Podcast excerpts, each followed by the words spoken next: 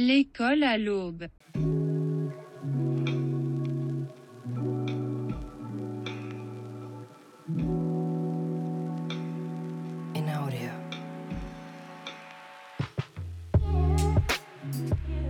じゃあ、はい。今からじゃあやっていきたいと思います。先方のエコール第、えー4回目ということで、もう4回か。もうはい。 4回。0回も合わせて5回やってることになるのか。そう考え そう考えると結構やってますね。ね。うん。うん今日はすごい、あのー準備してきてるっていう話 で、自分からハードルを上げて喋るんですね喋る内容を。準備をね、めちゃめちゃ頑張ってしてきたよってことで、ちょっと楽しみにしてる。いや、そうですすよね。こうまあ、アねドリブ感も大事大事なんですけどそうね。なんですよね。そう、普段よりちょっと、あの、さらにいろいろあ、まあ、年末年始挟んでるので、はいやっぱちょっ。と、あの、ちょっと、ちょっとしたイベントとかもあったじゃないですかはい。うんうんうんうん。ね、あの、それとかも含めて、まあちょっと、なんていうんだろう、喋り、それを哲学に絡みつつ話そうかな、みたいなのが今日の回になっていますので、よろしくおな願るいほしど。ます。はい。よろしくお願いします。はい。では、まず最初の話題からということで、はいえっ、と、まず成人式ありましたよねっていう。 はいせ成人式はこれはえーっとなんかどいつか変わったんですよね。だから何でそうだしたかっらけ。 18, えっと、18歳、あ18歳から、ああれ成人ななんかそう成人は18なんだけどだから、えーっと、うんでも20歳で集まったりはするわけじゃないですか。そうそうそう。だからなんか名称が変わったって聞いてそうそう名称が変わってる地域もある10なんか二十歳の集集まりみたいななんかそういう なんかそういう名前になってる とこはあるっていうちょっとねネーミングセンスが非常に問われるっていう 二十歳の集いね。あとちょっとそうそうそあうりそうまですすねよね。そうそう。いや、そそれと、なんか、な昔ってな、なんていうの、何日が成人の日だって決まってたはずなんですけど、どっからかなんか、第2月曜日うんとかになったから、日付が確定されないみたいな。へえた多分そう、そんな感じじゃないかな。だか確ら今かに年はうん9日。 9日うんそうそう先週ですね。先週先か。週ですね、はい。でそれに向けてねしあのまあ新成人に向けた私たち2人からのメッセージみたいなものが言えたらいいんじゃないかなとかって思ってちょっと準備をしのてきたわ前けにですね。そう準備してきたんだけど、 その前に、まえずえそもそも成人とは何かっていうことについて考えておかないとダメじゃねっていう我々にとって。まあ確かにね。 うん。で、そこでまあ、じゃあ小林さんは的に成人って何だと思います成人いやでもなんかこんこん今回のねだから18歳に成人、18歳が成人にしましょうみたいなことになるとうん。もうなんか恣意的というかね数字の区切り,、区切りでしかないという感じはおーしてきますよね。うん。うん、でもまあまあなんていうかとはいえ成人であるという自覚はね今あるわけで持ってるわけで自分は。確かだにか。ら、どっかで多分、どっかで切り替わったんでしょうね。その年齢、 うんそんななんかね、その二十歳、二十歳だから、今日から僕は成人なんだみたいな切り替えは、 特に我々のようなひねくれた人間はしないじゃないですか。はいだからど、いやで、でもどっかで切り替わりがあったんだろうなというふうには思いますけど、うんうんえ、ヨーカリさん、成人式とか行ったんですか行きましたね。なんか私ってすごい変わってて、その朝まで決めてなくて、絶対行かないと思ってたの朝まで。あ抵抗してたんですね。すごい、絶対行くもんかと思ってたの。だって、友達いなかったし、いじめられてたかそうらかそうかなる行ほくもど、んね。かと思ってたんですよ。でも、いや、絶対行った方がいいよって。で、あーうち母あるあ親るもおばあちゃんも着付けできるから、はいもう、はいあはのい着物はあるんですよ。なるほどね。つけられるから、で髪の毛とかも別にボブだったから、あのなんかすることのこともなく、で、うんメイクだけしちゃえばいいだけだったから、なるほもうあのど。本当、いつでも出かけられるみたいな感じで、あ着付けてやるから行きなよって、絶対行った方が後悔するから、後でって言われて、じゃあ行くかっつって行ったら、まあ、は友達と喋って、まあ、よまあまあまあまあって感じでしたね。 あでも、後から、後から思思います言っといてよかったな、みたいなんて。 いや、行く必要なかったと思いますね、あれ。 ね、僕も同じ、全くそう思う。いやだってあれ別に、だってあの後なんか、だってじまだその時19歳だったから酒も飲めないし、うん。別になんか、なんか特に何かすごく楽しかったっていうこともなかったんで、何これ超時間の無駄じゃんみたいな。そうそうそうそう。時間と労力と体力の無駄みたいな。家でうん寝てた方が100%良かったと思ってましたね。本ねで。も読んでおきてくれたんですよ、今から考ほえんたらとほんと。いや、僕も行ったんですよ、成人式。別にあ、本そ当でんなす、か。うん。二十歳なんてね、成人じゃないから何も考えてないじゃないですか、別に。うんうんうんうんだから、普通に行って、う普ん通に帰ってきましたけど、うんあのー、僕、あの、大学の同同級の、えっ、と、広島出身の美坂君っていうのがいて、うん。で、あの、絶対いつかこの場で喋らそうと思っているんですよ、彼は。はあい。の だけどでそ の人そその、えっと大学一緒やからその次の日にこう大学行くじゃないですかでうん成人式の話とかすると、あれ成人式どうやったみたいな話したら「えで行ってない」って言って「えで何してたん?」って言ったらなんか「スーパーバタードッグのライブ行ってた」って言って。言ってだいぶに行ってすっげえすごいパンクやなってこの人と思って、うんうんうなんか何もこちらはね考えず成人式に行ってで別に何も得ることなく帰ってきたわけですけど、やっぱうんそういうなんか、ななんでしょうね、そういう慣例にとらわれず、なうんか、んどうでもいいと思って生きているっていうのは、でそれこいそいですなねんか大人って感じですよね。ね成そう人ですね成人ってうん感じ。ねあえ、いいですね。だから分かった分かった。成人式に行くようなやつは成人じゃないんですよ。成人の自 覚がない。逆にまね。うんまだまだこ子供です。まだまだ子供、関連そうにかそうか、そうだそう、そう、そそういう。のまま流されちゃうから。なるほどね。だから逆に言うと、だから慣例に流されないというのが成人ですよね。ああ、うん。逆を行く、逆張りそうかをなする。 ちょっと違う気もしそんななくこもとなもいなけど、いなまあ、まあまあ、あ一そうそう応、うんそのなんか成人とはって考えてきたんですよ。あはいはいはい。うんうなんんかあの社会的責任に責任について考えていくきっかけとなる日うんうん成人式からその先うんはそうだなっていうのを私考えてる確んかでにす。けど。これはなんか、なんていうかな。あのー、要するに二十歳になって、うんえーそれまでね、持ってなかったじ自由がね、いろいろ与えられるわけじゃないですか。うん、えーお酒飲んでいいとか、えーうんタバタバコ吸うのも二十歳ですよね。そうですと。かね。えっと、そういう自由を与えられるっていうことは、その裏返しとして、まあ、えっと何かしらの責任、社会的な責任をその日から負いますよっていうそうそうことになるというふうにまあ考えられているので、そう。うん、まあ、そう一つあの社会的責任について考えるっていうタイミングではありますよね。ねそうですよ確ね、うん、そうなんですよ。そうそうそう。まあ考えてなかったな、別に。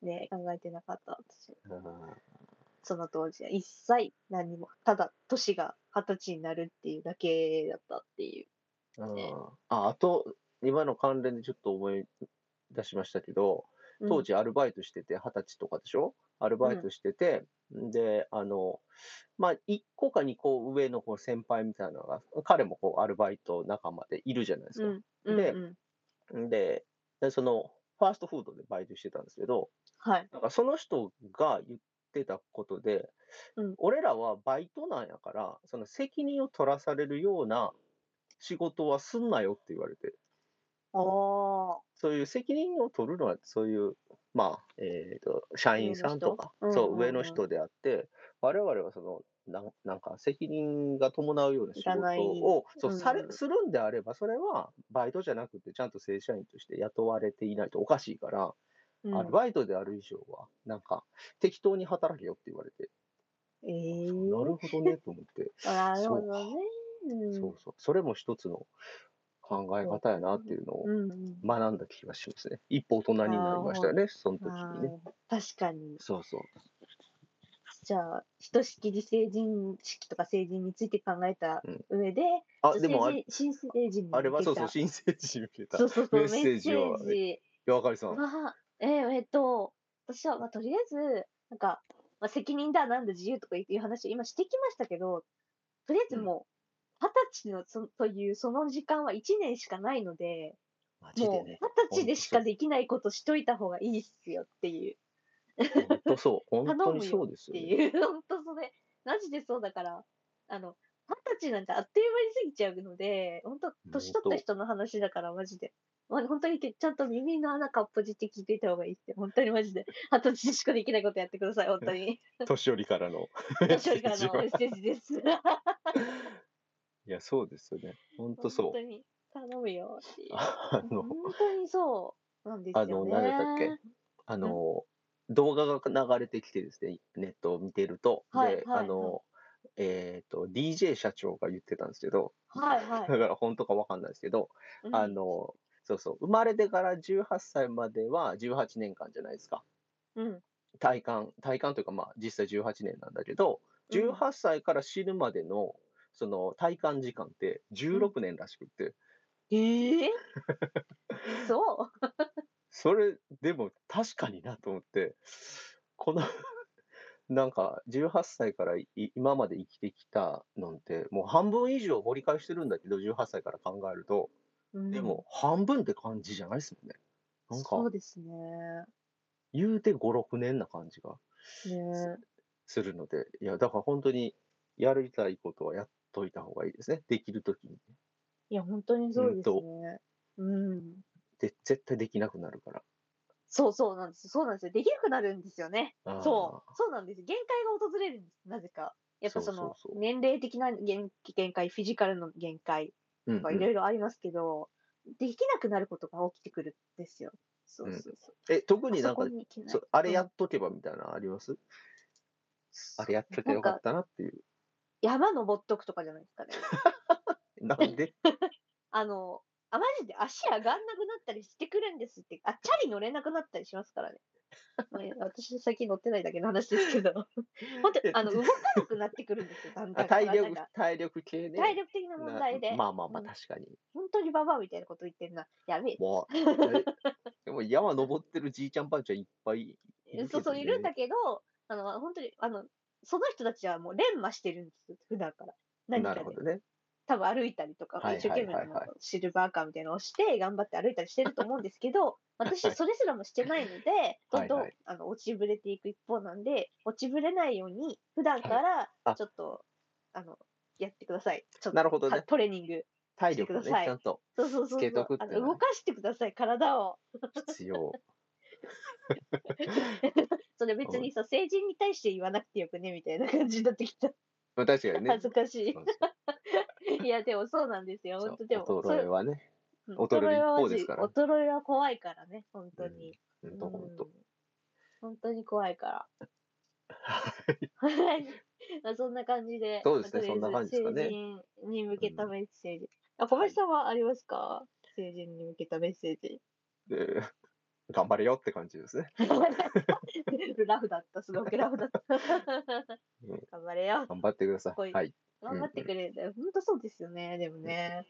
それ以外ないっていうね、正直な話ね。そうそうそうそう。そううんですよね。そうなんですよね。あ、でもそうそう。でも、いい今一瞬思ったのは、うん。マジで多分25ぐらいまでにつけたうん知識で、あとは生きていかざるを得ないっああ、確かにそうかもしてれいなうい。のはある。25、うん、20そうですね。25いより、後からなんか得られる知識とかって、めっちゃ少ないですよね。 そうですね。なんか、そう付け焼き場みたいになるんですよ、ね。本当本当だから、そうそう、だから小説、本読むのもそうだし、小説とか、えーっと、音楽もそうだし、うん。あの、そ、25ぐらいまでにいろいろ吸収しておいた方がいいですね。そうですね。後の余生を。あとはもうそれは出がらしになるまでそれを絞り切るしか。出がらしないので。ちうん絞り切る全然吸収しないですよね。もうこいれや、ぐでらいもにな本って当くにるとね。全然吸収しないし、入ってきてくれないですからね、本当にね。本当本当いくら入れても、あれ、全然頭に入らないみたいな。本読んでてもそう思いますかいらや、ね。そうそうそう。そだから本当にに。今のうちに読やっめ、といてください。田を耕せ。本当。そうはい。はい、ということで。ではなんですけど、まあ、ここで緩和、早すぎる緩和球大なんですけど、うんあの、私最近、あの、現代思想入門っていうね、あの、うんうん千うんう葉ん雅也先生のやつ読んでて、うんドハマりしているという。ドハマりしているはいのがあって、どうしてもこれを皆さんに伝えたいというのがあって、あの、ちょっと、うんめちゃめちゃまとめてきたんで、それを読ませていただきたいんですよね。はいはいこはい。れこれをこここのこの場で使ってやることではないかもしれないんだけどちょっとちょっとあの皆さんにぜひねあの聞いてほしいんですよね。これは別にせ宣伝じゃないですからね。ま宣伝で。まあ、宣伝ではないしあの単純に私が自分の好きなトピックに引きつけて言ってるだけのかなり恣意的なものになってくるので、まあ、いはいこいつ何言ってんだぐらいには聞いてくれれば いいんですが、まあちょっと頑張ってまとめてきたからちょっとね聞いてねって感じで、またひょっとしたらノートとかにあげるかもしれないのであなるほどその時そうあのまた読んでくれればもともとあのこの千葉雅也さんの現代思想入門に関してはあの読書うんうメモの方に、として、えっと、は1いと2を上げさせていただいてます、もうすでにあ。なるほど。はい、すでにすごくたくさんアクセスいただいていて、すごくえ嬉しいんですが、うんうんまあ、それに、の、まあ、ちょっと欄外というか、感じうでんうんちょっと作ったものになるので、ちょっと読ませていただきます。はいえー現代思想入門を読んで、コミュニケーションのあり方に結びつけて考えさせられた、えー、才、かっこずれがテーマとなっていた現代思想入門では、他者との関わり方も自然と考えたくなるチップスが紛れ込んでいたように思う。例えば、デリダはユダヤ系として外からパリへやってきた他者であるというバックボーンを持って哲学をやっており、エクリチュールとパロールというのは、まさしく言語哲学の領域であり、コミュニケーションに必須である言葉を扱っている。デュルーズの強調したちょ、えー、際、ズレは、同一性と二項対立的に捉えられ、コミュニケーションの場においては、際と同一性、噛み合わせをどれだけ重視するかがポイントと考えられる。うんデュルーズ語りの文脈で登場した無関係性と無責任性についても、対話においてのお互いの話したことの重要性、重みが気になった。うんうんうん。え風光に関しては扱っていることの規模が人対人というよりはかは人口、えー社会構造といった感じであったためコミュニケーションに引きつけることは難しかったと。うんうんうんうん。はい、これねなあるほどのね。事前にあの小林さんに送らせていただいてどうちょっと検索というかあ の大丈夫かどうか読んでいただいたんですけど。大そんな大 うん大した大したことじゃないですよ、そんなね。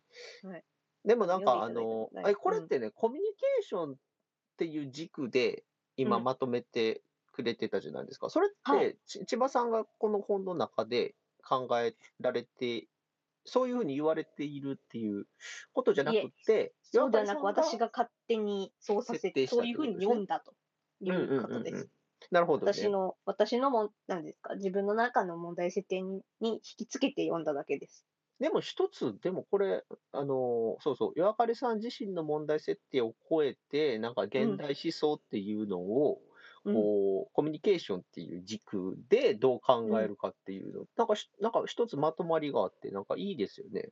ありがとうございます。そうそううん、確かにね。いや、これ、なんか言われて、ななんとなく、なんていうか、こう、こうそうそう、まあ、ドゥルーズのね、話も確かに、コミュニケーションの場において、えっ、と、その噛み合わせをこう、どう考えるかっていうそう議論に持っていくっていうのは確かにね、あることだし、ああとりがは、なとうなるございまほどっていう、だから、フーコーって確かにね、統治性とか、ね、えっ、と、グーベルマンタリーって、あえっ、と、だから、うんうんそうそう、えなんていうの、その人人口統計とかね、その、うんうん統治の問題とかっていうことをするから、確かに、コミュニケーションの議論に引きつけるっていうのって、確かにむず難しいっていうか、あんまりこうはできな難しいいっていうか、ない、できないんですよ。かな。うんっていう風気は光はね、異色なんですよね。あの、三、か三に大、三、三人の構図で、三つどもえで扱ってたけど、うんうんデリダー・トゥルーズプラスデリ・トゥルーズ語りは、あうのん、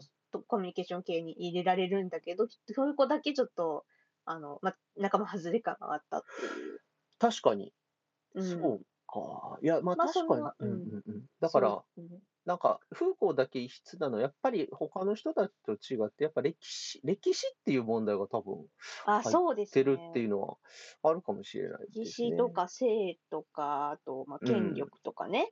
そうそう。あんまりその、ういううんなんていうのかな、こう、もちろんまあ個人の問題っていうのもあるんだけど、いや個人ってそのこ個人が持ってるそのセクシャリティの問題とか、うんうんううんんうん。っていうのもあるんだけど、どちらかというと目線がマス的な方向に、そうそうそうそう、そう、私も今、ま設定ささまれてさるにそう言いたかったです。うんうんっていうのは確かにあるなっていうのはありますよね。うんううんうん、ん。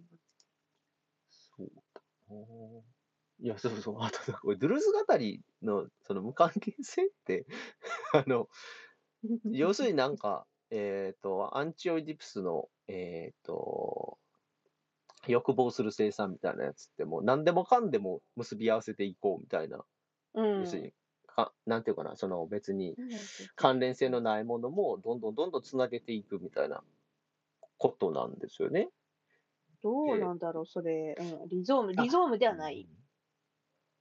うん。つなげていくっていうのが。あ、リゾーうんムはあって、それか、リゾーム。うん、えまあだからなんかえっ、とね、うん、あ理説的総合とかって言うんですけど要するにまあへー無関係なものを無関係なままこうつないでいくっていうつないでつあーないで話してつないで話してっていうのをこうどんどんどんどんやっていくっていうのがまあ欲望まあいわゆる無意識的な無意識の欲望ですよっていう話が出てくるんですけどこれえっとってあじゃあディスコミュニケーションじゃないですかこれそうそうそう、そうなんですよ。コミュニケーションそう不可能そこうんで。すよね。そだしれがね、うんそう、あの、この後出てくる哲学対話の話につながっていくんですなるほどね。そうそうそう。だかそらう対話にならないですよね。そうそうそう。だから、ドゥルーズ語りの言っている、その、無関係性とかの話になってきちゃうと、ん無責任とか言うと、対話につながんないんだけど、うんうんうんうん。でも、同一性とか、うんとかその前の、あの、デリダとかの概念、エクリチュールとパロールとかっていう話になって、っていうか、そのエクリチュールとパロールでも、話し言葉と、みたいな感じじゃないですか。書き言葉とかじゃないですか。はいはい。そういあうあ、のそうね。とかも考える。それも含めて見てくると、あー現代思想に引きつけて、うんえっ、と、哲学対話を見ると面白いんじゃないっていうので、今回、めちゃめちゃ練ってきた哲学対話といなうるのほはどね成立するのか、対話とは何かと。い一う回、話に一つながっ回てちょっともう、もう一個話挟んでいいですかそいあ、今どうぞどのう話ぞでどう。ぞあのー、はい、全然 OK です。多分そのデリダとドゥルーズの違いって多分ね、言語っていうものに対する信頼度が違うっていうか、はいはいはいはい、はい。そういう気はするんですよ。で、まあ、デリダって、まあ、なんていうかな、うーんと、まあパ、エクリチュールとかパロールっていうことに、なんか、えっ、と、注視して議論をするっていうのは、まあ、いわゆる、まあ、一応、言語っていうものにこう関心をこう向けるわけですよね。うん、で、ドゥルーズ、特にドゥルーズ語りなんて、言語っていうのは、もう全部命令だっていうふうに考えて、指令語だっていうふうに考えてますから、何々すあー、人を強要強制するものであるというふうに考えているので、普通の我々だろう。その、えっ、と、言語っていうのはね。だって、よく考えたら、だって文法に従いなさいっていうことですから、うんうん、で、文法に従ってるように振る舞いなさいっていうことですから、すべて何々せよというふうに、あの、言語にこう従属させられるっていうのは、ドゥルーズ語りとしては、ひむむしろそこからいかにこう、なんていうかな、えっ、と、離れるか逃れるかっていうのが多分ポイントになってくると思うので、なんかそういう違いはあるような気がしますね。デリダとドゥルーズ語りね。はい。ええっ、っ、と、まあ、違う。そうそなるうほ、どそういでうすことでした。はい。めっちゃ違いがちゃんとあそこにある。あうんてか、ま、全く違うし、むしろそこが隔たりみたいなものにそ感うじそうらそれうそまうしたね。ね。はいはい。で、対話ですね。そう、対話、ここマジでビッグ、ビッグ、タイ、チップスみたいな感じの、もう本当にマジで超私がもうね、練りに練ってというか、もうどうしてもこれ、うん。い一度は取り上げたかったんですよ。あのはいはいはい本当哲学対話、私の中で、ま、私の中でまだちょっと会議的なうんもん、問題でして、私の中で哲学対話って、うんうんいろんな本読んできて、哲学対話の本とかも読んだけど、うんそれでも、あといろいろ言語哲学学んだりとか、いろいろ読んできて、中で、いや、哲学対話って成立するかどうなの、っていう、すごいやっぱ、懐疑的な気持ちがあるんですね。なるほどね。それをやっぱい、やっぱその、新しく本読んでるのもあるしうん、常にこう、私がこうどんどんどんどん進んでいる中で、っていうのと、あとこうう、ん Y さんとのこう掛け合わせっていうのもあって、何か生まれるものがないかなと思って、これを、はいはいこの、あの、話題を取り上げました。うんうんうん。まず、えーっと、まあ、どういう話、もう一回整整理すると、まはあい、一つ、どういう話題かっていうと、えーうん哲学対話について、えうー、んかっこ、対話というのは成立するか、対話うんとは何かっていうものを考えていきたいと思います。うんうんうんうん。はい。まず、えー小林さんは哲学対話について、まあ、その対話に、対話というものを成立するかどうかっていうのを、なんかあの、スプレッドシートをね、うんあの使ってるんですけど、そこに書いてくださってるのもありますね。あ、はい。え、まず、その、弱かりさんの言う哲学対話っていうのはどういうものだっていうのは、なんか、あ、そうか、まずう前ん、あ提りねま。すうん。えーっとですね、哲学対話って、なんか例えば何か一つのトピックを挙げて、うんうんうんそれについて話し合う、それこそ今やってるみたいなことですよ。はいはいはい、イメージそうとでしてすね。うんうんうんうん、これってマジで哲学対話に近いものだと思っていてだ、からテーマを設定して、まあ、そうそうそうそうなんそかれ自自由とは何だろうかとか、そういうことですよね。そうそうそうそうまあ、ちょっと哲学的なトピックをね、例に、やっぱ哲学対話ってついてるんでね、うんあげて、それについてこう、何でもいいからこう、会話のキャッチボールみたいなのをし,、うんうんうんし合うっていうのが私の想定する哲学対話です。うんうんうんうんうん。で、それが私は成立しないっていう立ちを、場を取っています。うんうんうんうんなぜかというと、まあ、あの、なんだろうな。基本的に人は分かり合えないっていうものが私がいろんな本を読んだ中であるので、悲しい結論ですよね。悲しいけ ど、人は分かり合えないので、どんなに、なんか、いや、私はこう思うとか、いろいろ言われたとしても、こそうなんですね、分かりましたみたいな感じで言ったとしても、うんあいつくそあんなこと言いやがってとか、うんうん絶対思ってるだろうみたいな。人のこと基本的にうんうんうんうん信用してないから、なるほどだねか。ら私は、表ではこう思ってる。あ、そうなんですね。わかりましたって言ってても、絶対心の中で批判してるわ、みたいな、そういうのがあったから、なるほなんどか。 こんな偉い偉いして言うことではないですけど、なんかこう、んん真の心の底からやっていることなのかと、それは。ああ、はい。行為として考えてもいいと思います。言語行為的うんに言ってもいいと思いうんうまんす。あの、本当に、あの、なんだ、心の底から人って分かり合えるのかみたいな。そういうところまで話し進めてもいいかもしれません。なるほどね。うん。確かに。そう言われるうとんできなさそうな感じは。 そうそうだ、ね、そうですよ心ねそうなってくるといろいろいろいろ考えなきゃいけないもの出てきますよね。例えばうん心の存在とか、あうんあの言葉の存在とかいろいろまた検討しなきゃいけない項目いろいろあると思うんですけど、うんうん。まあ、それはまあ、一旦置いといて、とりあえず、まあ、そもそも私の立場をまず表明しました。うんうんあのう、ん私は基本的にできないと思ってる。なるほどね。っていう感じです。はい。うんその上確で、小林さんはどう思っているか。うんそうですね。で、まあ、ちょっといろいろ考えて、えーいたんですけれど、うんちょっとど、どこにこう結論が持っていかれるか自分でもあんまりちょ定まってはいないんですが、ちょっとまあ、一つ考えていくと、うんあのあの、ひろゆきさんがおられるじゃないですか。まあ、はい、いますね。げひろゆき現さん代、がおら現代れるというか今、今、今うん対話といえば、えーひろゆきさんそうですね。が、まあまあ確かに、おお家芸というか、ご家芸。にされていると思うんですね。で、まそあうなんだ僕も、うんあの、いなんか動画をね、えっと、まあ流れてくるのを見たりとかっていうのがあるんですけど、で、まうんあ、あの、彼のこの論法の仕方とか、まあう、ん要するに、えっと、言いくるめる感 じのいいくやるりめ方とか、まあ、そその内容はちょっとさておいてですね、置いて、、気になったのは、その、うんえっ、と、ひろゆきさんの対話者がいるじゃいるじゃないですか。だ誰かしら、その相手が。うんうんはいはいではい。その、相手の人の、うんと、相手の人は、要するにひろゆきさんだっていう認識のもとに対話に参加するわけですよね。そうすると、なんか必要以上になんか敵対心を持って対話者がやってくるんですよね。うん、はい。なんか、絶対お俺は、えっ、と、その論破されないぞと、認められないぞというスタ ンそんな言スってでいるんだ。やってくるわけですよ。だから、ひろゆきさんがこれこれこうですよねって言う言うんですけど、相手は、いや、そんなこと一言も言ってないじゃないですか。っていうふうに、この喧嘩腰で来られるんですよ。これって多分、ひろゆきさんにとってもマイナスだと思ういや、うんですそようねですね。だって対話で、対話が成り立たないじゃないですか、そもそも。うんうんうん。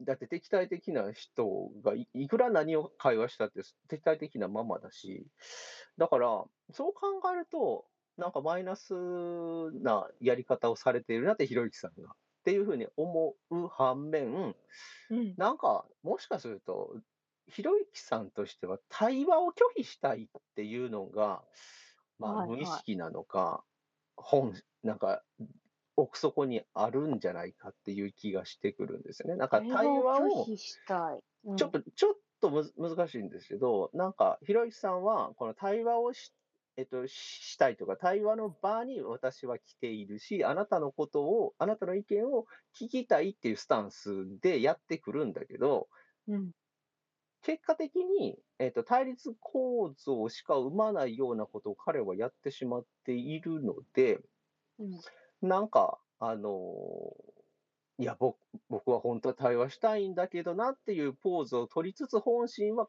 対話をそもそもしたくないっていうのが、なんか本当の気持ちとしてあるんじゃないかなっていうふうに思うん思うんですよね。なんか対話が怖い、怖がってらっしゃるような感じがするなっていうのがあーへー一つあって、うん、だから、あ、 あの、あのなんていうかな、だからど、どうやったってやっぱ対話にはならないですよね。あいあの、なんかやっぱ言いまかそうとか、相手の上げ足を取ろうとかって言っている限りね、うん対話にはならないっていうのがうんあるだろうなというふうに、まあそれ一はつ思間違いないいますよね。えうえん。えなんだけど、だそうそう、なんだけど難しいのは、ぼう僕、ん哲学対話っていうふうに聞いて、パッとうん思い浮かぶのは、だからうん、なんかテーマを設定して、いろんな人たちがね、その、別に哲学をやってない人もこう集まって、いろんな自分の考えを話し合うわけじゃないですか。うんで、えっと、ぼ僕のなんか聞聞いてると哲学対話って、なんか要するに相手が言っていることを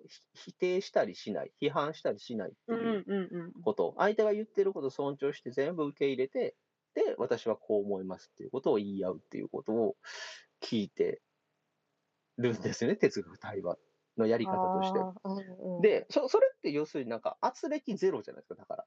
確かにそう。絶対否定しないからね。うん そうそうそうそう。だから、ひろゆき的対話が圧力しか生まない。哲学対話は圧力がゼロであるっていう、このなんか両極があって、なんかはいそのどちらにもなんか、えっ、と、ないようなものとして対話っていうのが考えられるんじゃないかなっていうのは、そそうそう、なんとなく、そうそう、思っていいるんですよね。でも、こうれんこれも最後も全部あの話してしまうと、で、うんあの、この話をちょっと考えているときに思い出したのが、えっ、んと、プラトンのパイドンっていう本がはい。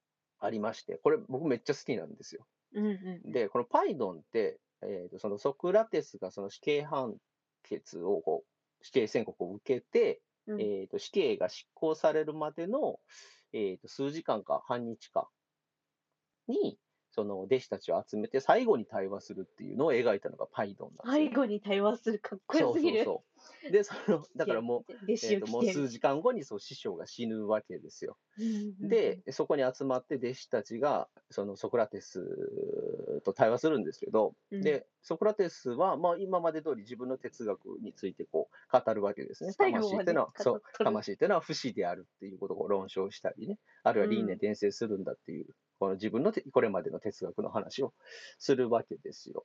うんで、その魂が不死であるとか、輪廻転生するっていう話って、もちろんてソクラテスの考えてる哲学なんだけど、うん自分が今から死ぬっていう場面でその話をするっていうことは、要するに弟子たちに何も心配いらないよと。要するに、あー私が今肉体として死ぬけれど、魂は生き続けるんだから何も案ずることは、失敗することはないし、えーむしろ哲学者っていうのは、その肉体から、この、なんていうかな、解放されて魂だけになるというのが、哲学者の本望ですから、要するにまあうん魂だけになったらもう24時間し、ね、365日真理の探求ができるわけ で。そう。だから、哲学者の本なわ望けだですよそう。死ぬことは本望なんですよ、哲学者にとってはね。だから何も心配することはないっていうことをなんか言わんとしている感じがするんですよね。かっけー。で弟子たちもあななるほどとあのその師匠であるソクラテスが、まあの哲学っていうのをなるほどって理解するわけです魂は汚いんだと輪廻転生するんだということを理解するわけですね、うん、でそこであの一人の弟子がですねえっ、んと、なんか、えっ、と、さっきちょっとね、本し、本探したら本なくって、あうんのウィキペディアでこう見たんですけど、だからクリトンでした。クリトンという弟子がクリね、うん。そのソクラテスに対して、確かね、えっ、と、その死んだ後の、その、なんていうかな、えっ、と、ちょっと忘れたな、そうお葬式、まあ、葬儀か、まあ、その葬儀埋埋葬どうしたらいいですかみたいなこと を、なんか、あの、 すごいソクラテスマジレにスみたいな尋ねるわけですよ。 そしたら、ソクラテスが、あの、おい、見てみろよと、みんな。こいつは何も分かってないぞと。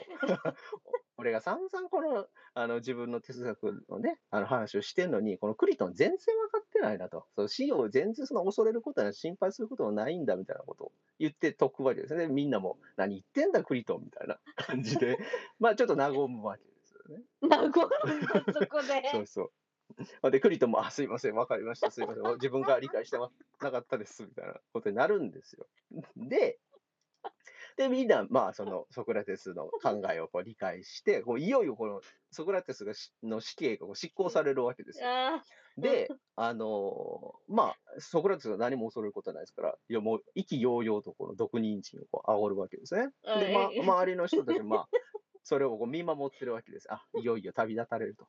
で、うん最後にその、えー、とソクラテスがこう徐々にこの足足元からこう痺れていってですねだんだんこう死に耐えていくのを周りで見てるわけですね。うんでいよいよこのソクラテスが亡くなるこの瞬間にうんこれ一斉にその弟子たちが泣き出すんですよ。号泣し出すんです よ。叫んで。怖すぎだいやでろ。もこれって要するに頭では分かってるわけですよ。要する死んにでなと師匠が死んでも別にうんその何もあその心配することはないっていうのあーは頭で分かってるんだけどうんうんうん、やっやっぱ自分のそう大事なこの師匠が目の前で死んでいくのを見るった時にやっぱその感情が抑えられないというねああみんながこう全部なん非常にカタストロフがこうダッとこうでそこで出るっていうのがうんうんそう非常にね、面白い、あの、感動的なシーンがあって、さすがちょっとプラトンやなっていうふうに思うんですけど、で、これ、そこプロそうとでこれ、これをちょっと、なんで思い出したかっていうと、その、対話って、そのなんか、ちょっとさっき冒頭、岩刈さん言われたことにも関わるんだけど、なんか全部納得するっていうことじゃないんですよ、多分対話って。うんうん今のって弟子弟子は全部分かったっていうふうに一応えなるわけですよね。ソクラテスの対話の中で、全部分かったっていうふうになるんだけどやっぱりその目の前で自分の大切な人が亡くなる時にはやっぱり悲しいっていう感情、その頭で分かってることのその対立するものがやっぱり心の中にやっぱ残ってるわけですよねうんで、それがこう、そういう場面でこう吐露してしまうっていうのがあるっていうことを考えると、なんか全て相手の言ってることを100%、えー、とそれに同化するっていうことじゃなくって何かしらそれに対するアンチテーゼみたいなものを抱えたまま同意するっていうのがやっぱ対話のあるべき姿なんだろうなっていうふうに思ってでそれはなんかその岩刈さんのあれにもなんかちょっと変えてくれたけどでやっぱなんか圧力がまあそう1ミリでもないとうんその対話にならないんですよね。そうう。んだからその圧力を、うーんと、なんかその、相手に対する敵対心として出すんでもなく、ないし、うんうんうんえーその、うん、圧力を全くゼロにしてしまうんでもなくって、なんかこの圧力を抱えたまま、えっ、と、共にこう、分かり合う可能性を、この非常にこのパイドンっていう作品は描いててですね、非常に感動的で好きなんですよ。そうそうそうそう。だなんだからそういうのを実践したいですよね。そうですねなんか私勘違いしてました、なんかもうすべて全部一致しなきゃダメぐらいに思ってたんですけどむしろその逆で、なんかちょうどコメントくださった方もいたんですけどえっ、と対話は一定の共通した前提を持ち対話における目的同じ目的をある程度共有しなければあなし得ない気がすると言ってる人もいるんですが、確かにそれもマジでそうなんもですちがろんね、そうそそう。まあ、そうそう、一緒にね、作り上げていくものなんだっていうのを、私がさこの、あの、スペースをやるにあたって参考文献にした、まあ、えっと独学の思考法っていう本があるんですけど、うんうん山口博樹さんが書いたやつね。それにも、まあ、書いてあったんだけど、やっぱその、うん一緒に、共、あの、えっ、と、うんうん。共同作業なんだと。はいはい対。話っていうのは常に複数の人物の間で行われる共同作業であるよといういうふうに言われてたんですね。それにも関係あったんですね。確かにそうだなっていうのをマジで思ってて。うんうん。まあ、それなんだけども、うプんラスで、ちょっとしたスパイスで圧力もあった方がいいよねっていうこと。そう。というかね、だからその、あいいやその相手の言っていることに全部納得するっていうのって、これ対話の終わりじゃないですか。うん。対話って別に終わることを目指してやるわけじゃなくって、それってなんおかー終わることを目指すのってネゴシエーションとか説得とかじゃないですか。対話ってうん終わったら多分ダメなんですよね。うん。うんだから常に何かしら、名言あ、名言出なた。うんそう何かしらやっ ぱりあの対立項というか圧力を持っていてでそれをどう扱うかなんでしょうね。うんいやきだって気持ち悪いですって自分が言ってること全部納得されて全肯定ね。マジいくで。社会。そう、そうですよね。そうです、そうです。そうだと思います。本当にそう思います。みたいなこと言われたら、そうそう確そうかそうにうぜえなだしまあまあちょっと気持ちよくなってしまう人もいるかもしれないいですよね。るだろうななんかそういう人そがうそうそうそうなんかちょっと、ちょっとしたね、ちょっと、あれかもしれない。うん。そそういう人がこう、なんか、競競争みたいになるのかもしれませんね。そうそうそう。なんかそう、ちょっとそれは対話じゃないですよね。そうだか対ら、話じゃヨなカいリですねさんが多分、なんか書かれてたけど、やっぱりなんか信頼関係を作るし、うーん、信頼関係って作るだけじゃなくて、やっぱそれ継続させないとういん。けないし、でそれはやっぱり対話が常に終わりなく続いていくっていうことは信頼関係がやっぱり続くっていうことですから、うん、だってね、論破しきった相手ともペロンパーみうね、信頼関係もないし、あの、対話もできないですからね。たいな。確かに、そうそそうれはね、ありますね。だからやっぱり、うん、そうそう、結論を出す、まあまあ場面によってはね、結論を出すっていうことも大事かもしれないけど、確かにね、そう結論、ねえけそれで結終わり、うんし今日の、今日の対話は終わりで、また、また、また楽しい対話しようね、みたいな、そういうそうそうそうそうそう。感じでいいと思うんですよあ。それがなんいいかです、ね信頼関係ってことですよね。そうそう、だから目対話の前、うん、目の前で結論を出すことよりも、未来にね、つながるようにまた対話をしたい続ね。けるっていうことに、なんかこうね、注視した方がいいですね。力を注いだ方がいいですよね。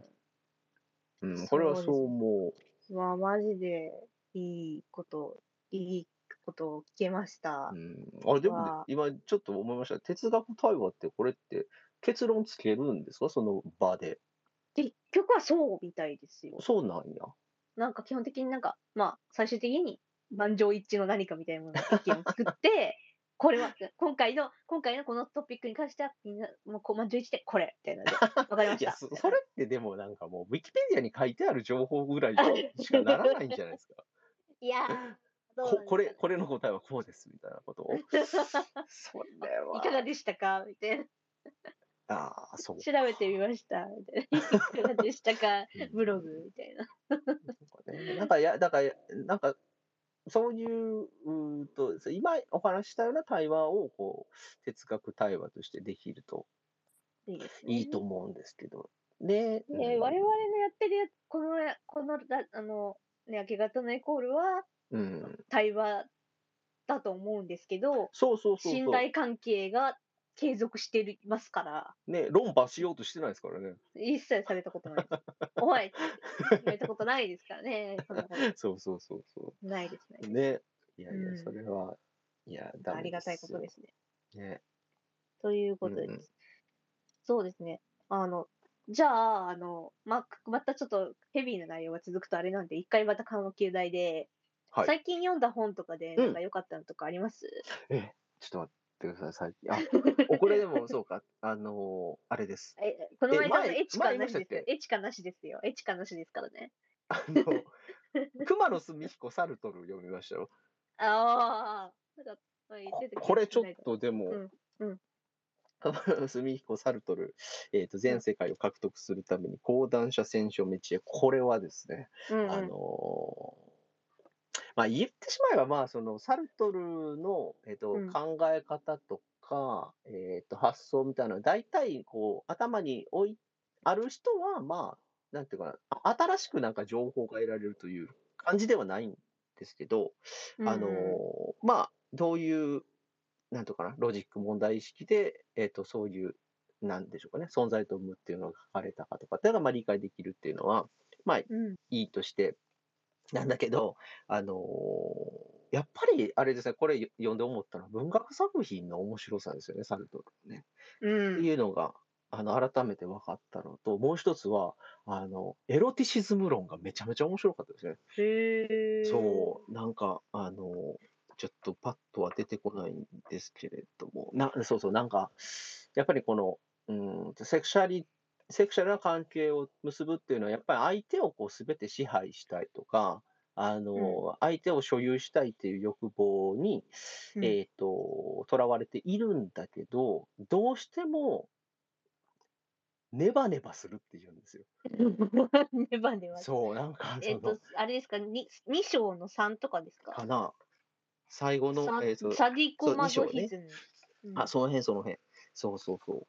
で、あのーだかネら、バネバする。要するになんか、い相手を所有したいっていう欲望で、相手にこう、セクシャル的な欲欲望を向けて、こう、向かうんだけど、そのうんネバネバ感、相手の、まあ、身体的なネバネバ感、本当に、そういう、ね、身体的なネバネバ感に、むしろこっちの主体性が奪われるみたいな、ああ。そうう。いうなんか、えっ、と、ことが書かれていあて、そうねで、面白そう。サルトル自身はそれを恐怖してるんですよ。へえ。なんか、あ要するに自分の主体性を相手にこう絡め取られる恐怖っていうものがあって、だから、なんていうかな、やっぱりこう、はえっ、と、うーんと、接触せずにこう眺めていたいというのが、多分サルトルの、えっ、と、性的なスタンスなんですよね。っていうことがなんか書かれてたりして、で、だから、なんていうかな、このエロティシズムをこの、これだけの、なんていうかな、哲学的な文脈でうん非常に面白く書かれたっていうのは当時はやっぱりすごく、えー、とみんな、えー、と変な意味じゃなく興奮したでしょうね知的に興奮したと思いますよ。うんうん、だから、あのーなんかそういうのまで想像してすごくいや面白かったですね。そうそうだからこれ素晴らしいこのだからエめっロティシズム論だけだけだけってことじゃないけどここれきっかけでちょっと、だから存在と無をちゃんと読みたいなって思いましたねこれ。ちゃいいうんうん。そうそう。いいや、でだすから、ねこれお、おすすおめすすめ。マジでか買いたいかな。買いたいな。ですね。うはいん。な岩んか刈こさんなのんかシリーズ。あ、あ、はい。あ、このリーシリーズ、なんか、この表紙の、このミッチシリーズみたいな、うんこれいいですよね。なんうかん、結構良さそうなのがいろいろそ出うそうてて。これハイでデもガーもあるし。前も言いましたけど、講談社選書メッチへの表紙って柔らかいんですけど、これ、うん。そう硬いこのシリーズだけ硬いんですよね。へえ、これ、そうなんちだょっとやめてほしいな。柔らかくあってほしいですよね。緊張しないですかなんかこの硬い表紙って。そうそうそうそうそう。なんかね、曲げられい。ないし。曲げられないっていうね。ね、そうそう。これちょっともうちょっとソフトにしてほし いな。そう。私はもう現代思想入門にご私有心なので、ちょっと今。あそうそうそう。そう私がさ冒頭に言ったようなことなるほをど思ってたっていうので。で、まあ、それで、まあ、まあ、導入に使ったっていうので。はいでうんうん、続きましては、まあこれもね、これもかなりヘビーな話題っちゃヘビーな話題なんだけど、うん哲学を必要とする人はどのような人かっていうお話。はいはいはいはい。うんうん。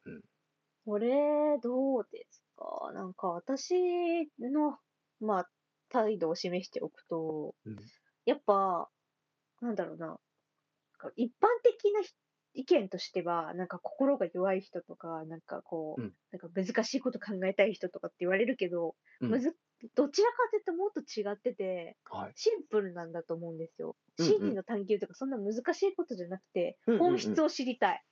あそーれだと思う。うん。これでも本質を知りたいと真理の探求の違いってどんなえっと、心なんかあ理りっますてなんか、すごい、もう、すごいがっちりした、なんかもう、なんかすごい、それこそ習ったらしい、それこそ本当になんか一本うんのうん本みたいになってるものだと思うんですけど、あーなるほどそうじゃなくて、その、それを読んだときに、自分の中に、げダイヤの原石が、てか自分の中にある原石を一生懸命練磨してたときに出てくる、身のその部分、ああ、なるほどそね。れを私は心理だと思っています。はいはいはいはい。人に教えてもらったりとか読んだだけではなく、それをや繰り返してきて初めてうん自分の中に存在しているものが真理だと思っています。なるほどね。これでも、ヨガリさんのスタンス一貫してますよね、やっぱりね。そう心理をやっぱこう自分の内面にこう見出そうとするっていう。そうですねそうです。ね内面ですね。ねえなんかい、うん、なんか哲学とかって、やっぱり心理っていうのはなんか個人的なものじゃなくて、もっとね、公共的というか、うん。まあ、まあ、普遍とかって言ったりしますけど、なんか、えっと、こ個人に回収しないよう、しないようにするって気が、なんかするんですけどね。なんかそれとは違う感じですよね。だからそれをまあ、そうか、本質というふうに、直感的にこう、捉えるって感じですかね。う。うん。本質っていうのは、うん。本質、真理とは本質、真理と本質の違いっていうのは、うん本質っていうものは自分の中にある。で真理っていうものは外にある。そして人から得られるものみたいな。あ、その心理っていうのは、真理っていうものが、そう。人人から得られ人る。る。ああそうそうてか一般的になんか書いてあってみんながええ共共通値みたいうんな、うんうんうんうん。あのなんていうの図書館みたいな感じです。ん確かに。心理心理は図書館。うんうんうん。なるほどね。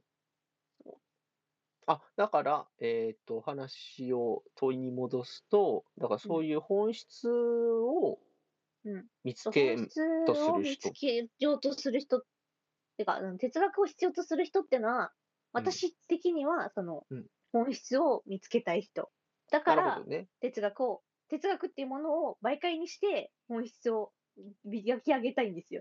だから、うんうんうん哲学って、えっと、なんだろう。トレッシング、え違う、トレッシングペーパーじゃない、あれなんだっけ、あれ。うんあの、要は、ザラザラしたやつわかりますザラザラした何が紙。なんだっけ、あれ。ザラザラやしたすり、やすり、やすり。あやすりはいはいはいです。哲学はやすりです。磨くということで、自そう分そうのそうそうそう。中身をね。あ、でも、うんうんうんうん。これ結構合ってると思う。合ってるっていうか、うんうん何と合合わってるせと思ていんだますって感じ。うん、合ってると思うんだよな。これはだから、例えばだから、なんていうの、ベルクソンなんかは、哲学者のこの心理っていうのは、なんか、うーんと、哲学をしし始めた時に、パッとこの直感的にどこからかこう降ってくるうん。ものなんですよね、心理って。でう、んそれを要するに、えっ、と、理えっと、理解しようとするんだけど、んなんかもうもやがかかっててわからないわけですよ。で、わからうんうんないがゆえに、いろんな論理とかげロジックとか、えー推論とかを使って、なんとかそれをこう見つけようとするのがうん哲学的直感。だから、なうんなんていうかな、あ新たにこう心理を見つけるというよりか、確かにベルクソンにしてもなんか自分の中にすでにある心理っていうものをこう見つけていく作業が哲学であるっていうふうに言ったりするから結構えでそれでこうなんていうの、えー論理とかを使ってこうき研磨していくわけですね。うん。そうだからあのーなんていうかな、ヨカリさん言っていることと、なんか近いような気もベルクソンかもししれん。ますしベ ね。 ルクソンかもしれんとか言ってしまうあと、あと、だからあれでしょ、えーソクラテスは大門が、要するに、あなんか、イナしか言わないですよね。それは違うとしか言わないですよね。なんかこうだろうかって考えて たら、違うこと、いいなんか、間違ってたら違うって言ってくれるんですよ。で、それしか言わないっ ていう。そうそうそう。かなりこの暗中模索ですよね。なんか、ビクビクしちゃいますよね。怒られるんじゃないかっこて。こいつ絶対いいいいなしか言わねえからさつってそうそうそう。怖いっすよね。怖い怖いそう怖い。そうもう確かにうんそうか。なるほどね。おーいやそでもれなんはか人に話すとなんかその、まあ、今喋りながら考えててそこうんさっきのシンディは図書館で哲学はやすりでやって、本質は自分の内面にあるってことを言ったと思うんですうんが、うんうん。あの喋りながら考えたにしては、自分の中で意外にまとまってた上に、実はずっと変わらぬ一貫した考え方を自分の中では持っていたっていうのに気づけたんですごいああ良かったでそうそうそうそす。うんうでなんかそれって今言ったし、えっと心理感というか本質感をなんか論証してしますよねなんか論き証してる。うんなだなんか、えーっと、哲学を必要とする人はどういう人かっていう問いに対して、えうん今、岩刈さんが言ったことを考え出したんだけど、その考えってもともと岩刈さんの中にあったわけだから、やべえ、これすはげえ。ま さにや実践してますよね、自分が考えてる本質感をね。どう、どうですかいや、どそううでいうすのかが、そういうのがいいですよね。なんか自分のかんかん行動と言動が一致してるっていうのが一番いいじゃな いですか。これこれ。こういうのを届いてたんですよ。そういいですそようそうねそう。これこれ。これですよ。そうそ小うそう林さんは、哲学を必要とする人っていうのは、ベルクソンとかを絡めて、ええ、えーえー真理を見つける作業というのをね、ベルクソンもして言っていたという。うんうんうん。そうですね。そう。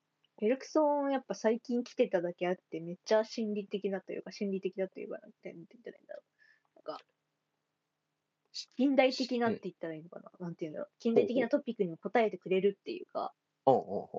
そんな気がしますね。確かにね。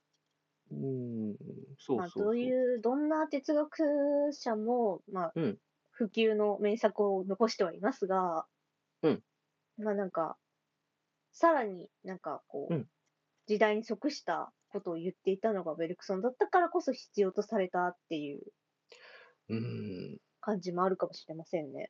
確かに。ねうんでもタイ、ムリーだったっていう。なんていうか、で、でも、やっぱあれなんですね。当時はやっぱりスピリアチ、スピリチュアリズムって言って、やっぱりうん論理と、論理とかね、そういう、えー、と実証科学みたいなものがどんどん世間的にはね、広がっている中で、それに対抗する形でベルクソンはスピリチュアリティというか、まあ、うんうんえっ、と、スピってるわけですから、当時のスピっね、てたんだ今のね感覚です。まあ、それだからうん批判される対象ですよね、ベルクソンっていうのは。なんか非科学的だとか、何言ってんだみたいなことで、まあ、一応だから歴史、歴哲学的な場面からは一瞬葬られるわけですよね。やべえ。 そう。で、その、その後に、だからまあ、いまあまあ、こう、まあ、ドゥルーズだとは言わな、言えないですけど、まあ、ドゥルーズらをね、中心に、もう一回こう、うんリバイバルがあって、で、その流れで我々が、ベルクソンのね、哲学を今、本読んだりとかできるっていうことを考えるみと、たい可能性としてなはね、そのまま闇に葬られてる可能性だってありますからね。全くありますね。ねえめっちゃうん、ありますあだからそう考えるとだからそういう闇に葬られている哲学者たちはやっぱ山ほどいるわけじゃないですか。確かに。ね。だからそういうのを掘らないとダメですねちゃんとね。掘り返さないとね。うん。いやいや。ですね。いや、でも、まあ、哲学を必要とする人っていうのは、うんまあ、あの真理を見つけたがっている人たちっていうのが、うんうん私たちの答えですかね。まあまあまあそうですね。うん。なんかい、いこうね、見てみると、今まはでい結構いろんなトピック扱ってきたなっていうので、 感慨深くなってくるっていうね。そうですよ ね。うん。そう。たまだ続いてたった5回にしてね。まだこたった5回でもこれでもまだ、まだまだこれからも続きますからね。なんかい、うん今のところやめる予定な回目ですからね。あの続いていくそこうとしかないですから、今のところ。なんでしょうね。別になやんか、める予定ないですからうんまだ限界は感じてないですね。そう全然限界感じてないです。まだまだこれからだと思ってます から。う。なんんぼでも喋れますね。なんぼでもなっていいと思います、こんこういうのは。ま あでもね、あの、年を取っていくわけじゃないですか、我々は。そうなんでですよ。だからそうなんですよ。絶対、絶対あれです、同じ話してますよ、多分ね。か 過去、過去振り返った時に。そうですね。そうまたこの話して る。で気づいてないけど、本人同士は。そうそうそうそうそう。ちょっと注意しないと。そうそうですね。定いけます定期的にこのスプレッドシートを眺めて、みたいなね。何うを、ん 何を喋ったか、ちゃんそとうそう確そう認しておかないとダメで今 すよね。また同じこと言ってますよってコメントしてもらわないと して。もうおばあちゃん、ま、同じこと言ったでし ょ最悪ですよね。あ、お便りが今来ました。あ、お便り、はい。はい。真理に至るためには他の学問も手段としてあると思いますが、哲学が特殊だなと思う点はどんなところですか確かに。あー確かに哲、なんで哲学、そう、哲学である必要ないですよねって話なんですよね、確かに。うん。確かにね。むずい。難しい。もちろん答える。確かにね。哲学である必要はないですよね。そのそのトピックが哲学的であるかどうかって、どうやっても、あのし、判断のしようが、どこで判断するんだって話にもなってくると思うんだけど、それはをい一回抜きにしたときに、うんまたある、とあることが何か起きた、事象が起きたとして、それを哲学的に見ることによって、得られる心理ってあると思うんですよ。うん。もちろんでもちろそん。れ、何事も哲学的に見ることってできると思っていて、うんうだん。だからそれを、まあ、私が哲学好きだからっていうのもあるかもしれないんだけど、でも、哲学的に見ることによって得られる答えがあるから、それを哲学的に見ているはず。うん哲うんう学んって、えっと、哲学が特殊だなと思う点っていうのは、うんえっと、私の意見ですけど、うんあの、哲学って、その、他の学問例えば、国語とか、数学とか、まあ、数学は哲学から出てきたっていう意見もあるとして、まあ、それは一回置いといて、うんあの、哲学っていうのは、その、一般的な、すごい言い方をあえてすると、深く見てるように見えるじゃないですか。うんうんうん物事を分解して、さらに進化していくことができる。進化って進んでいく化けるって書く方じゃなくて、深くかうんうん化けるって方です。進化して考えることができると思ってます。うでん。そそれが特殊だと思います。他の学問はそれって、パッと見ではラジカルになったりするじゃないですか、哲学ははは。はは。なるそほうじゃどなね。くて、哲学っていうのは、えっと、語学的にとか、うん。え思考的に進化できるっていうのが、哲学の特殊性だと思っています。なるほどね。うん。ううわ、めっちゃ頑張って考えた。うわーん確かにね。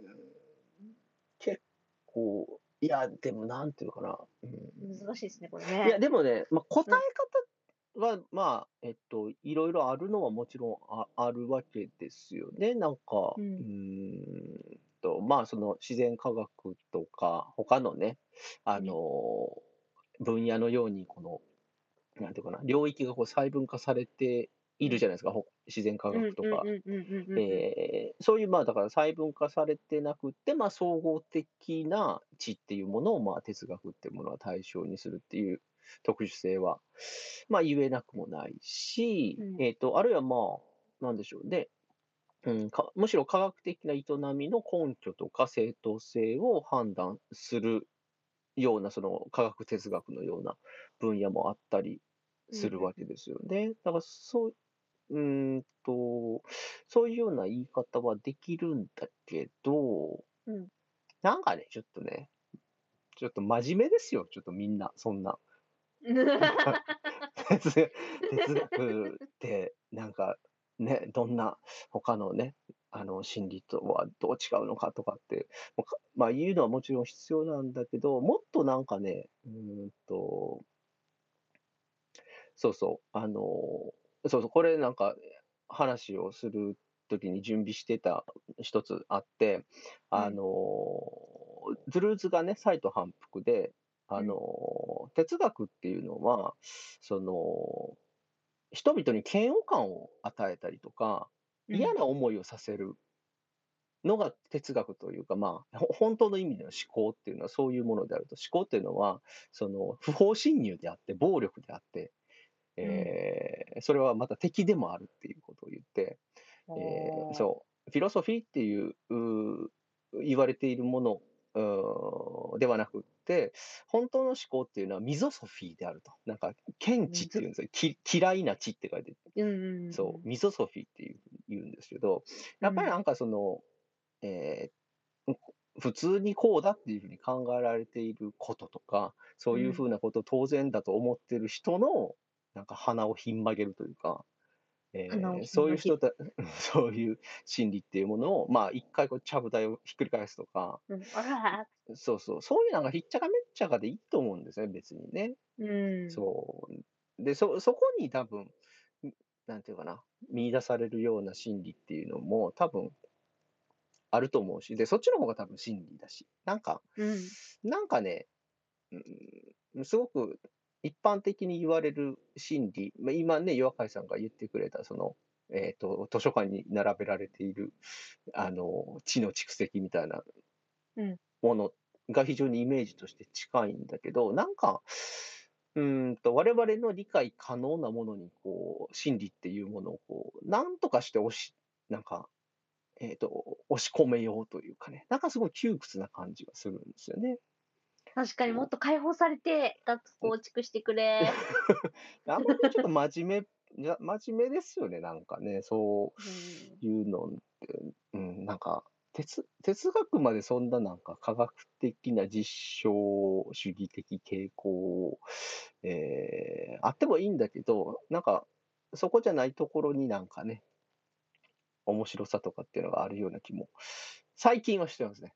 最近はしさて。最近は、あうんーうん昔昔はそんなこと言ってるやつらにはなんかバカじゃねえのって思ってたけど、うんそうそうそうなんかねなんかだじゃむだからななんたなんていうかな例えばあのーそうそう江川隆夫さんってあのおられるんですけどドゥルーズとうかんスピノザとかやられている人、うんうんであの人は本当にだから、うんと、ニーチェ主義者し、ニーチェ主義者で、 ブルーズ読みで、なんかうん今の社会っていうのは非常に道徳化してるし、なんか、あの、正しいこととかを自分に内面化して、間違っていることをなんかしないようしないように、非常に窮屈に生きている社会というかね、今の私たちの生き方である。で、それをやっぱりなんか、なんかむちゃくちゃにこうするっていうのがやっぱりニーチェとかうんドゥルーズがや,、ややろうとしてることだしでそっちにやっぱり解放が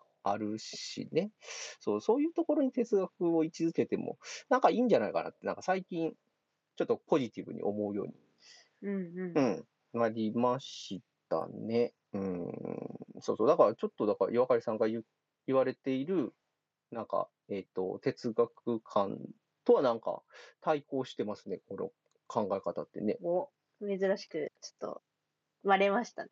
そうそういや、でも、いや、これは大事なことなんですよ。でもね、そう、岩倉さんの言う言うことを全然否定する感じではないんですよね。そう。そうですね。否定そうしてるわそうけじゃないですね。そうそうそうそ全然、むしろ、なんか、いい感じにそれてってくれたっていうかう。、うん。そそううそうそう。いいと思います。ね。うんうん。そう。まあ、真理に至るためには、他の学問も手段としてあると思いますが、哲学が特殊だなと思う点はどのところでですかっていそううそうところに対しては、っていう問いで。なう、るようなんそうあとその問いに対しては、今のような、まあ、もっと開放的になってちゃうとか、ちゃうかみたいな。ミゾミゾソフィーですね。もうミゾソフィーです。人の嫌がることをしましょう。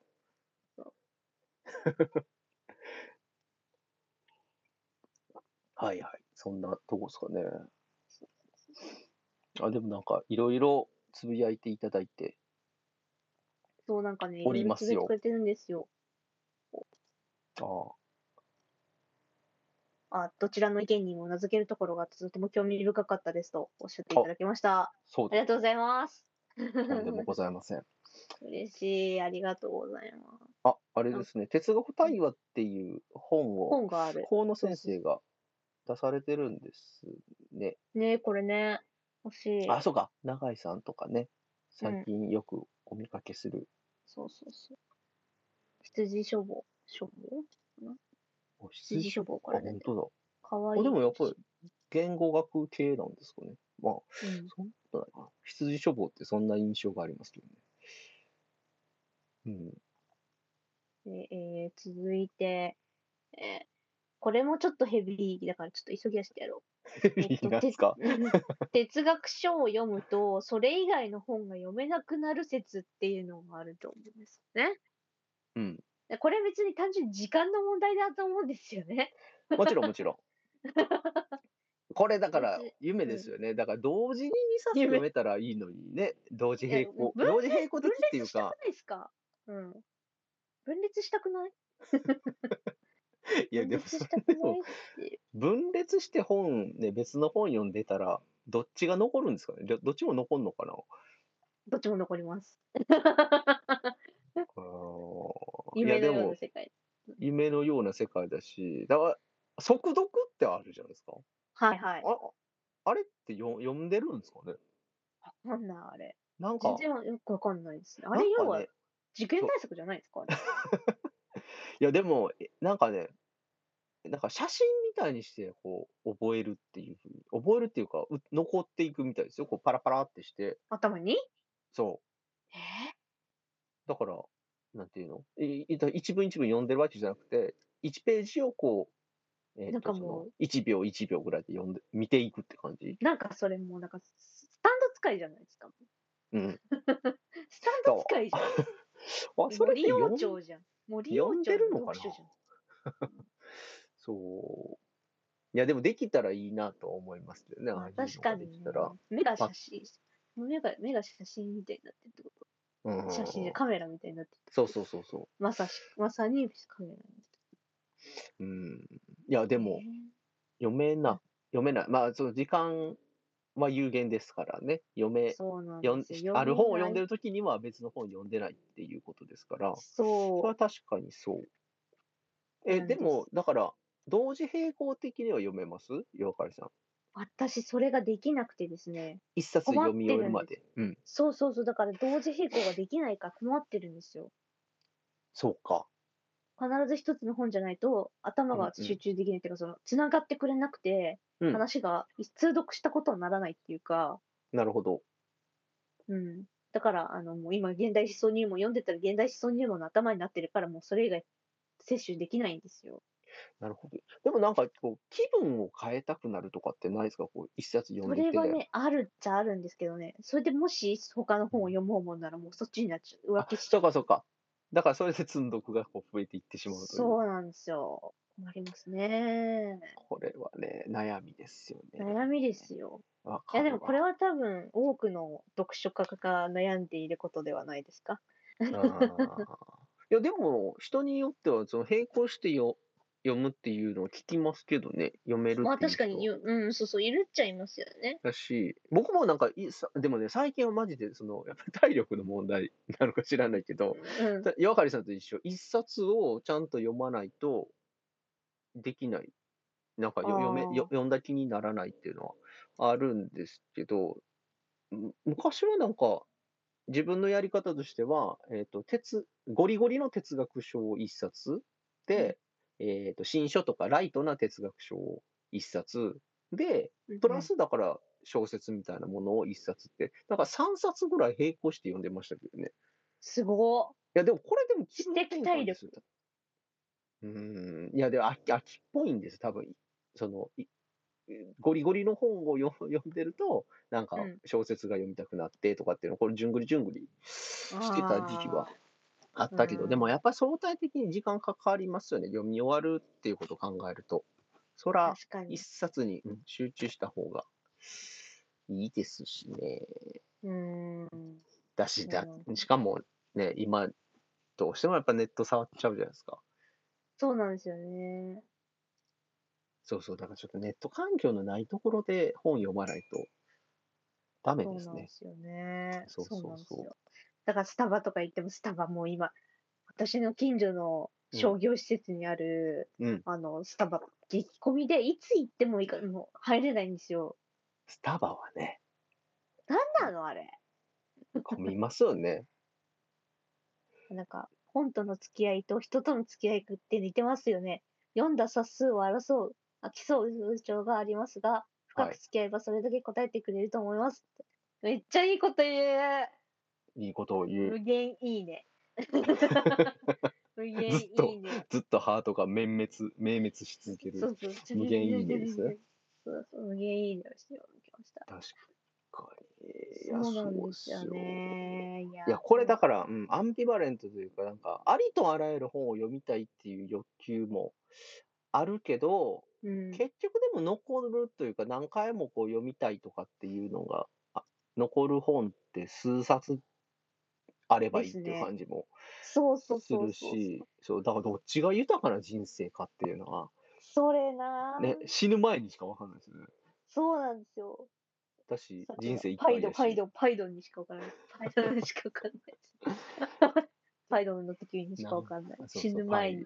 みんな泣き、まめきな、ふーって言ってる時にしかわ泣いてかくんない。れるのか、ね、そ泣いてくれるタイプ生成されるのかね。そうそうわかんないです よね。そうか。え、なんかいや何ー何回も読みたくなる本ってなんかありますかあります、あります。あの、本当にもう何回も実際に読んでるのがあって、あの、うんオンダリクの、ああはいの、えっ、と、名前なんだったかちょっとあど忘れしちゃっでもた。えーと小説オンダそう、小説なんですよ。オへーンダリクのね、あの、ネクロポリス、ネクロポリスってやつはマジで好きで、あ、でも何小回読んだかわかん説、ない。小説ってでもやっぱこう筋があるじゃないですか。話そのうそ筋う、ちがゃんとあっ話ての。筋分かって、もう展開も分かってるけど、絶対よ何回でも読みたい。ここ、へそうーだ、このシーン、そう、ここがね、後から伏線になるのよ、みたいな。あそういう楽しみ方がね、そうそうそうそうできますけどね。だからほら、映そ画何回も見見に行く人と同じし心理だと思なるほどね。う。うん。あースマホを置いて図書館に行くとすごく読書がはかどります。本当にだそうです。わかる。えわー、かるわかる。え、心配で心配で私絶対できないです、そんなこと。それでも依存症ですよ、だから。うん、そう、依存症です、それは。なんかちょっと たそれちょっとスマホ立ちしないスマホ立ちしなきゃダメか。私いやスマホでも抱きしめて寝てる からね。やばいんだよな、マジで。そうなんですよね。そうそう。うんスマホ持たずに図書館ね。いいですスよマホね。持たずに散歩っていうのもいいって聞きますもんね。ああ、そうか。いや、なんかなんていうの、音楽聴きながらやっぱ歩いてしまうわかり癖ます。癖というか、、うん、もうなんか、普通に歩けなくなってますね、体がね。うん、音楽なしって、なんか、そうね。電車とかでもみんな携帯見てるじゃないですか。そうですね。ね、あれだから昔はどうだったんでしょうね。ね、みんな本読んでるか、ガム食ってたって話聞きます よ。ガムがね、今本当に売れてないんですって。え、なんでなんか、その下向く昔はガムずっと食べてた、だけど、うん。そのガム、やっぱスマホが普及して から、ガム食わなくなった人が増えた。だいぶ本ち当ょにっそと、れは因果関係あるって思ったんだねけ、ど。 5手、5手ぐらいなんかいりますよあとその間に。ガム とスマホの間に。 なんかでもそうやって聞きましたよ。え、何なんかこう、下む、下向いてるから、こう、よだれがなんか出だからてしまうとか。う。 それは関係ないと思う。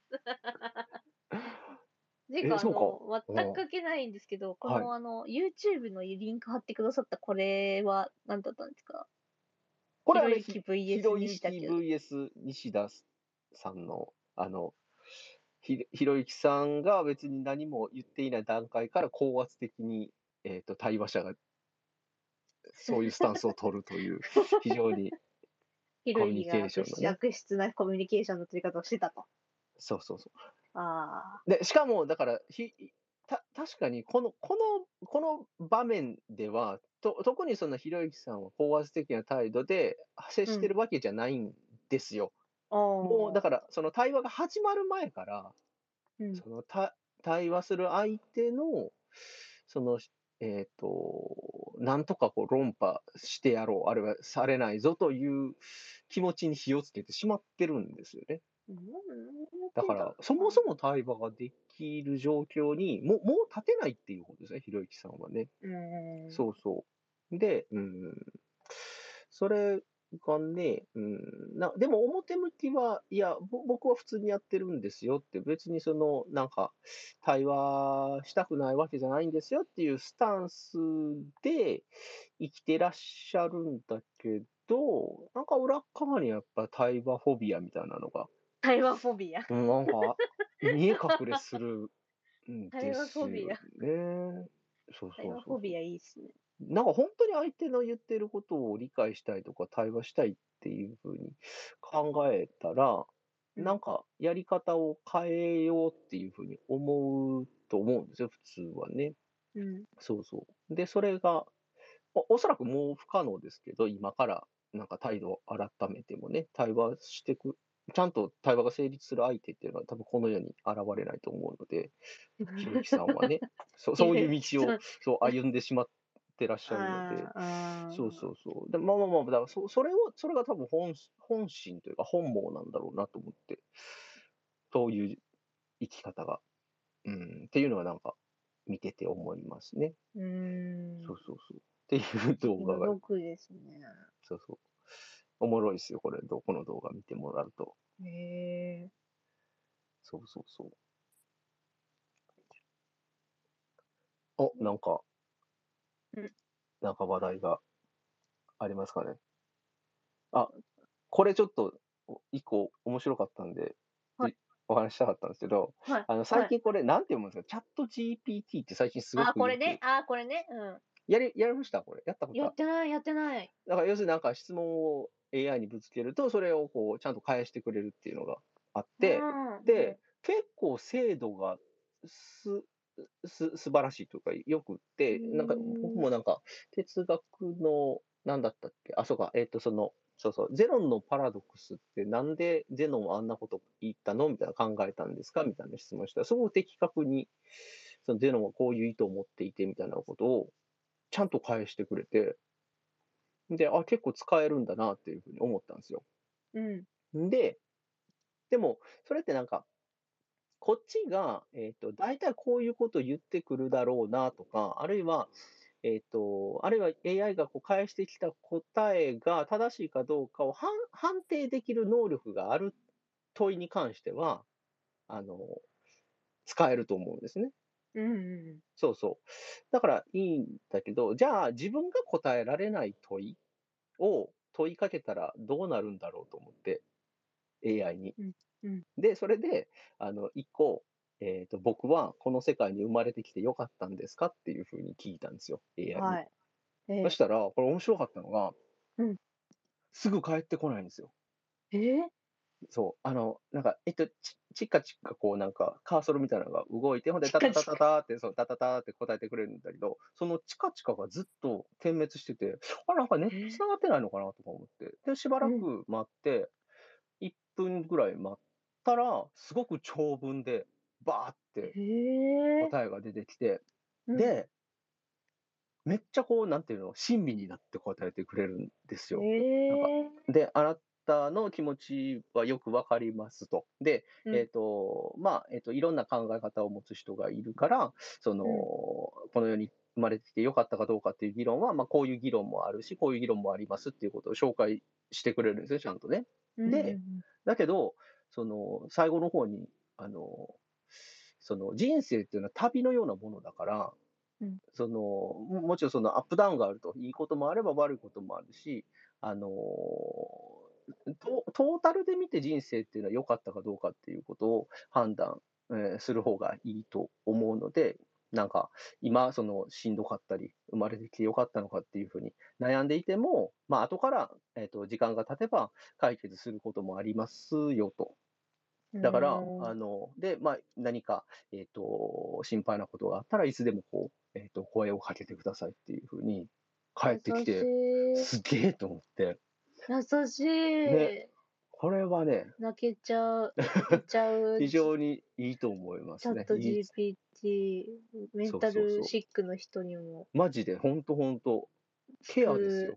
メンタルめっちゃケケアしてくれるアやんそういいじそうそゃんう。うん、だから一つの、なんか、えっ、と、ケなアんでしょ要う因ねで。すそうそう。ケア要員としていいいいですよね。そうそう。っていうのがあって、うんえそう面白いなと思ってそう。なかなか答えないっておもろいですよね。これ何、うん何なんでしょうね。まあ、処理に時間かかっているだけなんでしょうけどね、もちろんね。うんだけど、こっちからするとなんかこう、ね、答えるのにこう、妊逡娠巡してるというか。そうそうそう。ねすすごくね、面白い。親身になって、そう答えてくれてね。え、うんうん。いいと思思います。うん、ね使っそういてえ。ば、うんあすいません次回はいつにしますかなんかえー今は回い結構長く感じたんで、ああ、その間が。そうそうそうそう。でもまた、うんこれだけ空けば、年末年始挟んだのもあったけど、いっぱいこう、考えることが用意できる時間が取れるっちゃ取れるんですね。でもこれ、そうそう、よはりさん、年末年始挟んでるって言ってるけど、4日やりましたよ。そうですね、4日やりました。だから、一応年明けですよね。年明けてから年明けてから。 2週間。そうそう。経ってますね。え、次、え、だから、予定としては25じゃない、これなん24。か1日なんか。かうん全然関係ないんですけど、うんカレンダーって何曜日始まりですか日曜日ですね。でしょおなんか間違って月曜日始まり買っちゃって、うん。なんか気持ち悪いんですよ。 私のこのけパソコンの、パソコンのカレンダーは日曜日始ま やっぱつこれ一般的に日曜日始まりですよね。る。うん。そうなんか間違って買っちゃって、い一回、一回ちょっと頭の中でなんか変換しないとダメなんです。これが月曜日であるというあことは、えっ、と、あ。今日が1日18。あ、そうか、もう2月になるんですね。 ?2 月1日か。ネタを進めないといけないですからね。そうですね。え、どうですかその現代思想入門は、それまでには、あ、いや全然読み終読わみりそう。多分。そしたらまたその、また私の現代思想入門超おもろかった話を聞かされる羽目になります。ちなみにそれ、次、次何読むとかって決めてるんですか、次何読むかは、 読みたい、読みいたい本番読みたい本は、とりあえずまだ、あ、でも次、声と現象なんですよ。それなんか読書会とか、あ全然違う、自分だけ、え一人で。どう、どういうモチベー風ショのン吹き回しなんだっていうと、やっぱデリダを読みたいという気持ちがどうしても出てきてしまった。はいはいはいはい。現代思想にもデリダに挑戦したいという気持ちが、もともと湧いてしまった。これちょっと読むしかねえだろうっつって。これやっぱいり月と反復ともちょっと悩んでる。だからあー千葉さんの本ではやっぱりそのデリダがややっぱり一番こうなんていうかなえっ、と魅力的な感じそなう今ののところデリダが魅力的ですね。風光、最近読んだ風光ですら微妙だったところがあって、なんかしっくりこなかったんですよ、風光の考え方はなんか。うーんなんか、バナクはテテコンとか、なんかその、いはいその辺のは面白かったんだけど、そのなんか、その性のこととかが、うんうんいまいちピンとこなくて、うんうんあとそのなんか、人間のうん再動物化とか、その辺はわかるんだけど、うんうん性、非政治性政治なんていうの、はいはいは生の政治とかで、美容フィロポリティいバイオポリティクスですバはイいオはいバイオポリティクス、うんうんそうそれがそのなんていうかいまいちだったんですよええそうなるほどねもう一回ちゃんと読んでみればわかるかも、そうか声と現象いやでもね僕もデリタの本で唯一読めるのは声と現象なんですけど、でうんこれでもあるあるですよね多分ね声と現象は読めるっていうのは入門そう入門だからいやでもだからあれ最じゃ初だなからいあのほら何でしたっけプラトンのパルマケイヤーとかを読んだ方がいいんじゃないあそうそうなんですよさそうそれは三種に入ってるんですそうそうそうそう、でも三種なんて超高いし超分厚いでしうょん、超ど超こにあるんでですすかっていういやいやい図や書館にあるかどうかまず確認しないといけないんですよあれ三種ってえ最近出たあじゃあ最近出たのは絵はがき絵はがきかかなんかそんなんかそうかもしかしたらないかもしれないですね。そう言われると。うん三種って。今週はいや、なんか、そうそうそう。声と現象。ねえ。確かにね。なんか、そうそう。あんまりなんかデリタっぽくないって感じなんでしょうね、多分。うんそう。まあ、フッサル論ですね。いや、ありますよ。私の家の近くに。あ本当まあ図書館に。三種。すごい。やるやん やっとや、やっと本本格的な、ややっと本気出してくれた な。やるやん。よし、許してやろあと、あれじゃないですか、なんだっけ、えー精神についてとか、あの、平凡者ライブラリーで多分う。うんあるんじゃないですかね。かな。いや、でも、うん、そうそう。もうね、でも、デリダは本当にだから、なんていうの、その、これね。そうそう。な表通りで、なんか、出会ってないというか、なんか、う裏道みたいなとこでしか、あの、デリダって呼んでないので、なんか、パピエマシンとかうんっていうのが昔、えーと、千曲学林文庫であって、とか、あと、死を与えるとかっていうのが、千曲学林文庫で。で、なんか何冊か出てたんですよ。最近は、あるああるのかちょっとわかんないけど。そうそう、そういうのしか読んでないんで、なんか、だから、岩刈さんにはもっと王道のグラマトロジーとか、ねえ、グラマトロジーね。サイトエクリ、エクリチュートサイとか、うーん、その辺ね。みたい。読み挑戦してほしいですよね。ね。そうそうそう。デリダね。そうそう。デリダ、その最近、え、でもなんかマジでデリダを、えっ、と、読みたいっていう人多いな。それはやっぱり現代思想入門効果なのかそうですよ。な。なんか本当に、こん今週だけでなんか3人ぐらい、3人目ぐらいですよ、岩刈さんが。本当ですかそう。本当本当。おまさんね、女性。これじゃないな。デリダちゃんとか。デリダ。いや、でも、うん。なんかそう。前回もね、言ったけど、ね、そのプラトンのパルマヘリアは非常によく分かったので、ちゃんと読みたいですよね。シャッキーデリダなんだそれ。えっ、と、あの、湊さんかな、じゃあ、鵜飼さんか、どっうちかかでいすさねん。。うん鵜飼さんと、はいはいはい。本ですよね。